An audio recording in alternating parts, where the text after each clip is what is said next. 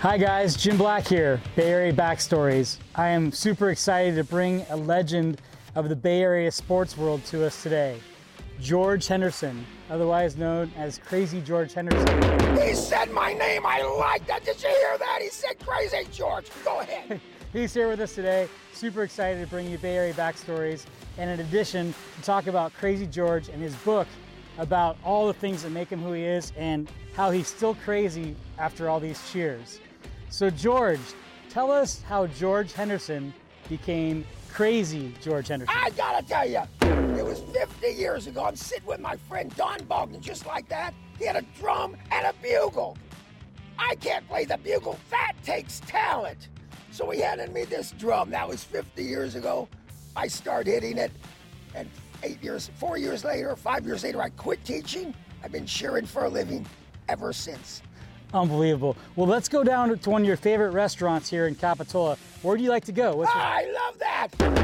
Let's go to the Britannia Arms. It's right in Capitol. I love talking there. Let's, Let's go. We're gonna go. See you guys. Oh, yeah. All right. All right, George. Let's go for a ride. Hey, let's go for a ride. I have my drum. I'm ready to travel. All right, Wait a second. great.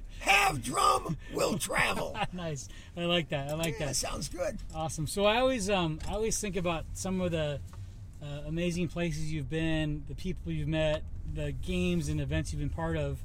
Um, sometimes uh, I always wonder what to you is the kind of the wildest time you ever had. Is there one of those moments that stands out that's just one of the most amazing memories you have? Oh, do I have one? Let me hit my drum on that one.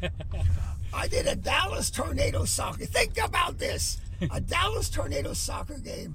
I came in with a full-grown lion. What? A lion? A lion, and we were supposed to bring him on, me and the trainer, to center field, and then he was supposed to bat walk back.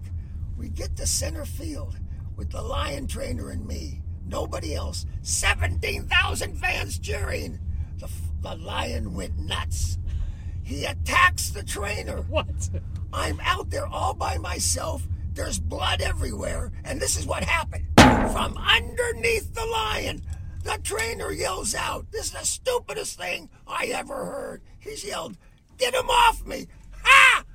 His best friend, his lion, is eating him. He wants me to get him off him.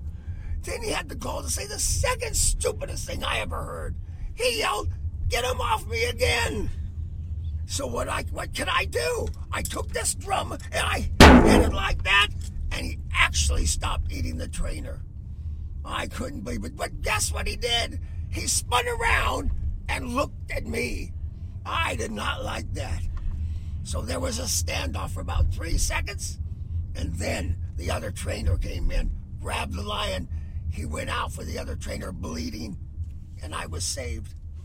What a story. And everybody's screaming and yelling in the stands. 17,000 people thought that was the act. So what's the lesson in the story? Well, I've always thought of myself now as the world's greatest five second lion trainer. I was great at it for five seconds. It didn't eat me or the trainer. So, uh, just as a story, I like carry that. a drum if you're going to train a lion. I like that. Crazy George the Lion Trainer. I like that. Hey George, thanks for having me down here at your favorite drinking establishment in Capitola, the Britannia Arms. I love the Britannia Arms. This is a great place. I mean, they even have its own bobblehead here. Bobblehead, there's my bobblehead. So, Go ahead. so this show is always, always about business as much as it is about having fun.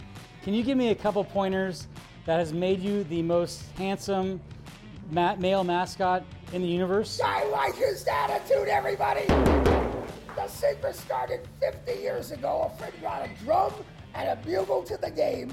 I couldn't play the bugle because that takes talent. He handed me this drum and it got attention.